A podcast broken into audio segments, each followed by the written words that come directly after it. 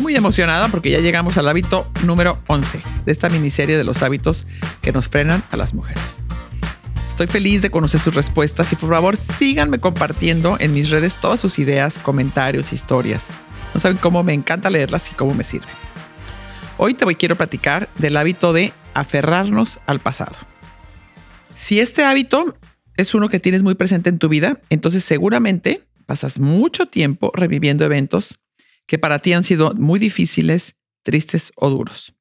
Seguro inviertes mucha energía tratando de pensar qué pudiste haber hecho mejor, en lugar de simplemente aceptar que así fueron las cosas y sobre todo que hiciste lo mejor que pudiste y seguiste adelante. Cuando pasamos demasiado tiempo pensando en nuestros errores del pasado, nos perdemos de la posibilidad de seguir creciendo y aprendiendo. Esto es una de las más fuertes consecuencias de este hábito. Tanto hombres como mujeres caemos en este hábito pero lo hacemos de forma diferente. Normalmente los hombres, obviamente no todos, pero muchos, que se aferran al pasado, suelen culpar a, otras personas de lo sucedido o ponen excusas. Y las mujeres, a diferencia, nos culpamos a nosotras mismas y revisamos una y otra vez nuestros errores, culpas y experiencias negativas. Pensamos que todo lo que salió mal fue por nuestra culpa. Y además, normalmente nos decimos a nosotras mismas que tenemos este hábito porque somos muy analíticas y nos gusta aprender de lo que podemos mejorar en un futuro. Pero la verdad es que no lo usamos para aprender, lo usamos para lamentarnos, lo usamos para no estar en el presente, lo usamos para culparnos y para sentirnos mal.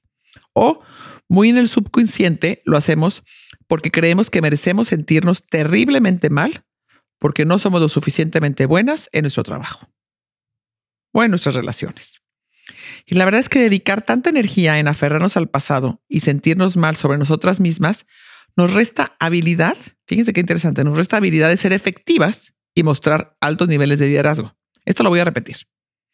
Dedicar tanta energía en aferrarnos al pasado y sentirnos mal sobre nosotras mismas nos resta habilidad de ser efectivas y mostrar altos niveles de liderazgo. Así que esas son unas consecuencias negativas y además aferrarnos al pasado es contraproducente por dos razones más que les voy a decir. Una, la primera es que siempre nos va a hacer sentir mal. Estas ideas que nos metemos en la cabeza solo consiguen deprimirnos. Y la segunda es porque perjudica nuestra habilidad de resolver problemas de forma eficiente en el presente. Y lo más preocupante de todo es que está comprobado que si esto se vuelve algo crónico, puede llevarnos a una depresión crónica. Es algo que nos afecta a nivel salud, a nivel emociones y a nivel mente. Las personas que pasamos mucho tiempo aferradas al pasado, solemos seguir ahí, aun cuando ya tenemos un plan para solucionarlo. Si te pasa esto, puede ser que incluso te sientas cómoda atrapada en el problema, aunque no lo crean. Pero llegamos a sentirnos cómodas reviviendo y reviviendo y atrapadas en el problema. Lo revivimos, te sentimos cómodas doliéndote, lamiéndote las heridas, porque está celebrado sufrir en las mujeres. Y entonces no quieres salir, sino quieres sufrir. Algo que se me hizo súper interesante es que las mujeres tenemos más predisposición a que nos pase esto porque valoramos demasiado las relaciones personales, porque así nos educaron, porque ese fue el ejemplo que recibimos. Y ponemos entonces las relaciones personales en el centro de nuestra vida. Y eso hace que estemos una y otra vez revisándolas y una y otra vez revisando qué salió mal y por qué me rompieron el corazón y por qué me engañaron o por qué me mintieron o por qué me enamoré de esta persona o por qué me llevé así con mi compañera de trabajo o por qué mi jefe, etcétera, etcétera, etcétera, etcétera. Todo en el pasado. ¿Quieres saber cómo salir de este hábito? La verdad es que es súper sencillo, pero hay que ser consciente de ello. Lo primero es que tienes que ser consciente. Lo mejor que podemos hacer para no seguir aferradas al pasado es detenernos, cacharnos e interrumpir ese lenguaje interior. O sea, lo mejor son las interrupciones y después las distracciones. Tenemos que aprender a poner un alto y darnos tiempo para hacer cosas que nos gusten o cosas que nos distraen o cosas que sí suman. A veces lo que necesitamos es que una persona cercana nos diga las cosas de frente para que nos acuda y podamos salir de este hábito. Pero también tú puedes ser esa persona para alguien más. Así que ya sabes qué hacer si alguna persona cercana a ti tiene este hábito o si eres tú la que lo vive.